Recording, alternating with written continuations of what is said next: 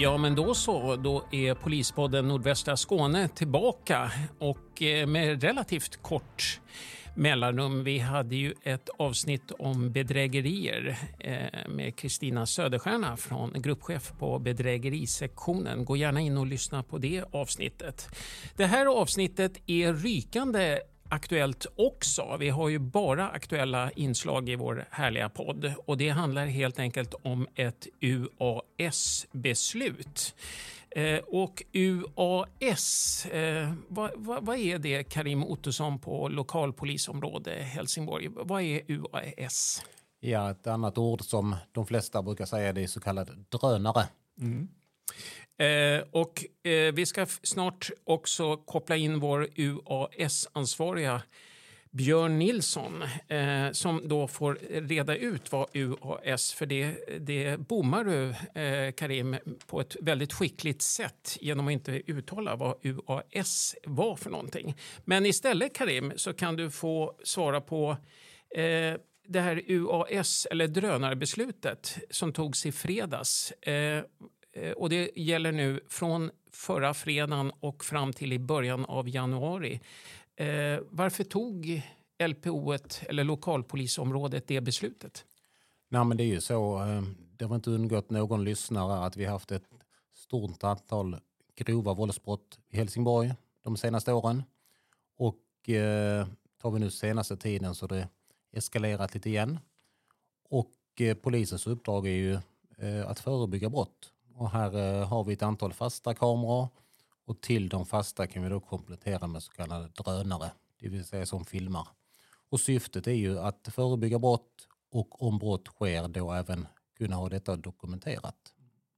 Och det är ganska unikt beslut också för en hel stor stad som Helsingborg är och som växer att ta ett beslut över hela tätorten. Är det inte så? Jo, men det stämmer. Eh, historiskt sett för Helsingborgs del så har vi haft till exempel nere på Söder och just då bara Söder. Och, eh, så nu väljer vi liksom, eh, vår grundtanke är hela Helsingborg för att brottsligheten finns ju på, på olika ställen över tid så att säga. Så det är ett sätt att underlätta. Och sen har vi då även spänt bågen genom att eh, jag har tagit beslut om 90 dagar som är den maxtiden. Så det är också lite unikt eh, så vitt jag vet i, i Sverige. Var det svårt att ta ett sådant beslut eller var det ganska lätt mot bakgrund? Ja, jag har ju duktiga eh, kollegor, bland annat eh, veckans gäst här och sen är våra jurister till hjälp i, i detta. Men det är ju så här Karim, eh, UAS, drönare och kameror, det förhindrar ju inte brott egentligen. Eh, det, det, är ju ingenting som förhindrar brott. På vilket sätt hjälper det oss i polisen? Ja, min förhoppning är ju, det är delvis därför vi går ut med det, att vi nu utövar alltså, eh, eh, drönarförmåga så att säga. Och att man eh, genom det ska, min förhoppning i alla fall, att man undviker att begå brott så att säga. Och det är som sagt ett komplement till de fasta kamerorna.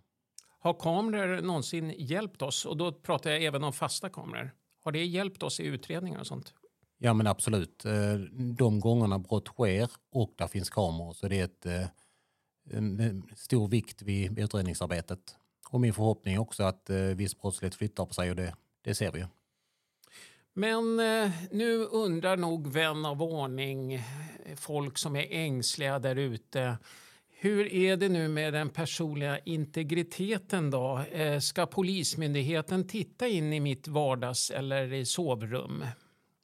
Nej, jag kan förstå känslan och men jag tror även att mm, under årens lopp här så har nog inte den eh, frågan varit lika het som för ett antal år sedan.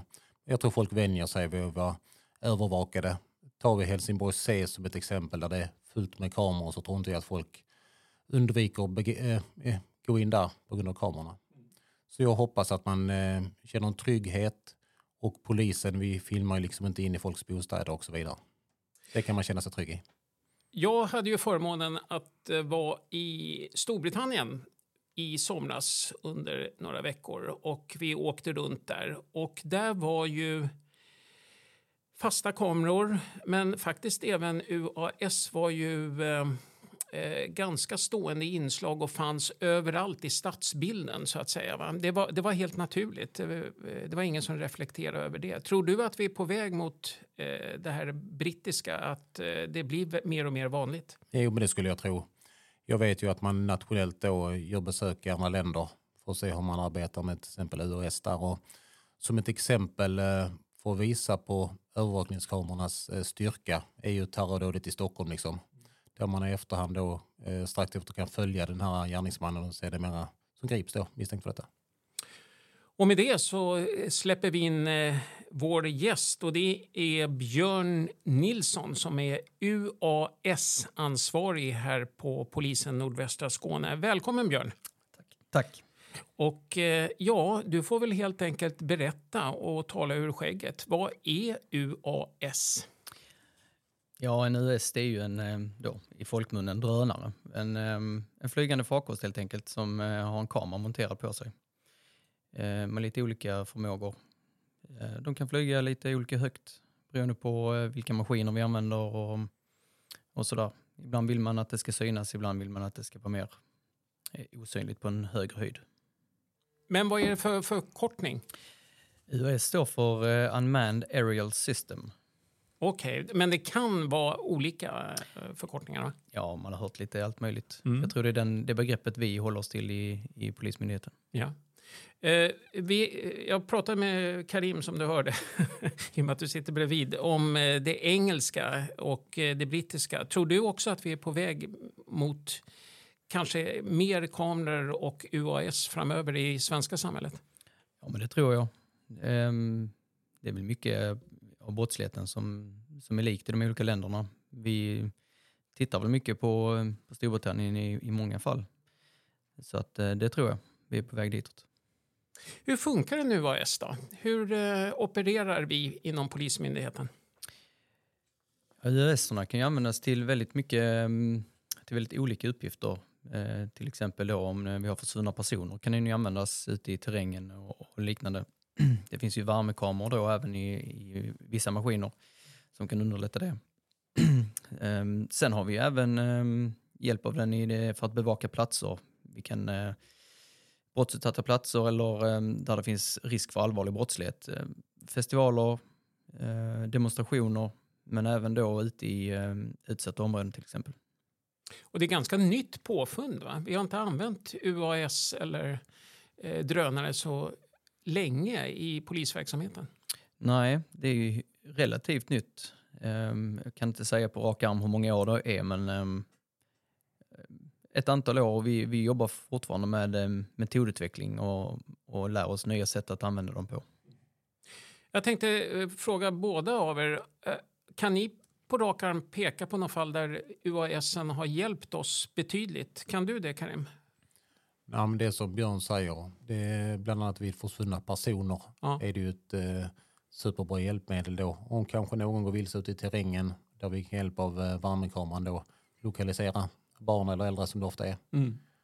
Eh, sen är det ju även för att, eh, precis som Björn säger då, till exempel vid en eh, demonstration, att vi skapar oss en helt annan lägesbild som mm. gör att vi kan agera rätt. Och styra resurser och sånt också. Precis. Mm.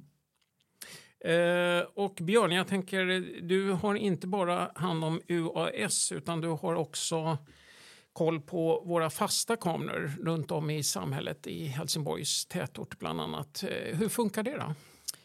Jo, eh, kamerabevakningen eh, den är ju en, eh, en, en den är ju på stark frammarsch kan man säga eh, i hela Sverige. Nu talas det om eh, det senaste här om en femdubbling under eh, nuvarande mandatperiod. Man kan dela in dem i två olika kategorier kan man säga. Den allmänna kamerabevakningen Eh, i de mer permanenta kamerorna som sitter uppe. De revideras en gång per år så att man ser att syftet kvarstår. Eh, de eh, sätts på brottsutsatta platser där man ehm, ser statistiskt sett att det finns en risk för eh, allvarlig brottslighet. Eh, och sen har vi de här tillfälliga kamerorna som man kan sätta upp på upp till 90 dagar på ett tillstånd. Och det är ju lite mer akuta ehm, händelser och annat. Men även eh, festivaler och um, demonstrationer. I Stockholm har jag sett sådana här stolpar där det är liksom polismärkt med eh, kameror som står tillfälligt. Men sådana har vi inte än i Region Syd, va? eller? Ja, vi har faktiskt... Eh, det är lite, lite beroende på var i Region Syd man är. Malmö har ju kommit lite grann längre än vi. Där har man varianter på, på de här. Men det är något vi jobbar med eh, framöver här. Mm. Um, frågan är också, kan eh, UAS och de fasta kamerorna, är, är de, tar de upp ljud också eller hur, är det, hur ligger läget till där? Nej, det gör de inte som eh, huvudregel. Um, det har ju med den personliga integriteten att göra och, och vårt syfte så att säga. Det finns ju andra lagrum man använder eh, ljudupptagning i. Men har ju inte alls med den allmänna kamerabevakningen att göra. Din personliga uppfattning, hade det underlättat? Tror du? Nej, det tror jag inte. Det finns ju andra typer av sensorer som kan komma och, och bli aktuella i framtiden. Ehm, till exempel ehm, som mäter ehm, olika frekvenser för skottlossning till exempel. Eh, vad händer sen med filmerna då, och bilderna och så? Sparas de eller? Ja, inom polisen då så behandlar vi ju personuppgifter som det kallas eh, enligt brottsdatalagen. Och eh, det är väldigt restriktivt vem som har tillgång till det här materialet. Det sparas hos oss i eh, 62 dagar som huvudregel. Sen tar vi ut det materialet när vi behöver i olika förundersökningar. Eh, behövs det någon speciell utbildning då för att flyga de här UAS-drönarna? Ja, men det gör det. Det finns eh, ett par olika. Vi har ju de lite mindre maskinerna och sen har vi de här lite större som är på regional nivå. Eh, utbildningen är lite olika lång, men man har ju revision varje år och du, får, eh, du ska ha ett visst antal flygtimmar varje år. Sådär. Är det poliser eller är det civilanställda? Eller? Ja, det är faktiskt lite både och. Um, en jättebra mix där. Mm. Är det stort intresse inom myndigheten för att utbilda sig för det här? Ja, det skulle jag nog säga att det är. Kul. Behovet um, ökar hela tiden i takt med att vi hittar nya metoder. Mm. Kan du säga hur många drönare vi har i PONV? Eller är det en numerär vi inte nämner? Ja, den, uh, den håller vi nog på. En sak som alltid återkommer när vi lägger ut eh, kartorna då över områdena eh, där vi ska bevaka. Det är, eh, folk är till 85-90 procent väldigt positiva, får jag säga. Så att, eh, det verkar ligga i tiden. Men eh, många invänder mot att vi faktiskt måste kungöra det här. Eh, och varför är det så egentligen, Björn? Ja, det är ju en, eh, egentligen en informationsplikt enligt kamerabevakningslagen.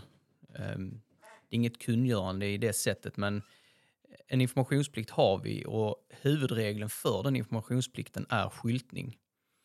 Eh, problemet är att det är praktiskt omöjligt att skylta ett UAS-beslut. Eh, utan då, då har man ju gjort en konsekvensbedömning av detta inom Polismyndigheten, som det så fint heter, där man har eh, kommit fram till att man kan komplettera den här informationsskyldigheten med ehm, eh, information på sociala medier och eh, polisens hemsida. Okej, och det här beslutet som nu är ganska unikt och som har blivit väldigt uppmärksammat över den gångna helgen i riksmedier, den är då fram till januari. Eh, Karim, sista frågan. Ehm, eh, var det inte något beslut som kunde ha förlängts då, så att man alltid har en permanent, en stående order typ? Nej, men det är precis som eh, Björn har varit inne på det lite tidigare. Det är en del formalia kring detta. Så nu kör vi tre månader och sen får vi då se om det finns eh, vad ska man säga, underlag för att fortsätta detta. Mm. Min förhoppning är att detta ska vara stående såklart, men vi ska använda våra juridiska vad ska man säga, krav på rätt sätt. Tror du att det blir en förlängning? Ja, men det, jag hoppas ju att den grova brottsligheten som går ner och i så fall är det ju inte lika aktuellt längre. Mm. Vad bra mina herrar. Har vi eh, tömt ut ämnet? Är det någonting vi har glömt? Nej, det jag kan betona utifrån Eh, precis som du var inne på, helgens eh, tankar kring vårt beslut är ju att det, det, minskar ju inte vår polisiära närvaro av uniformerade och civila kollegor ute i Helsingborg, utan det är bara ett komplement. UAS kommer aldrig att ersätta fysisk personal. Helt rätt, så var det. Är det så Björn? Ja, det, Mm. Det, det hoppas jag inte. Inte jag heller. Okej, med det så avslutar vi det här avsnittet av Polispodden Nordvästra Skåne och eh, kvällens eller kvällens, eh, det är ju faktiskt eftermiddag när det här spelas in. Och veckans episod handlade alltså om UAS och det beslut som eh, gäller för Helsingborgs tätort. Ganska unikt sånt. Ansvarig utgivare är polisen Kommunikation Syd. De åsikter och synpunkter som framförs i programmet behöver inte nödvändigtvis vara Polismyndighetens syn. Producent Rickard Glans. Vi hörs igen.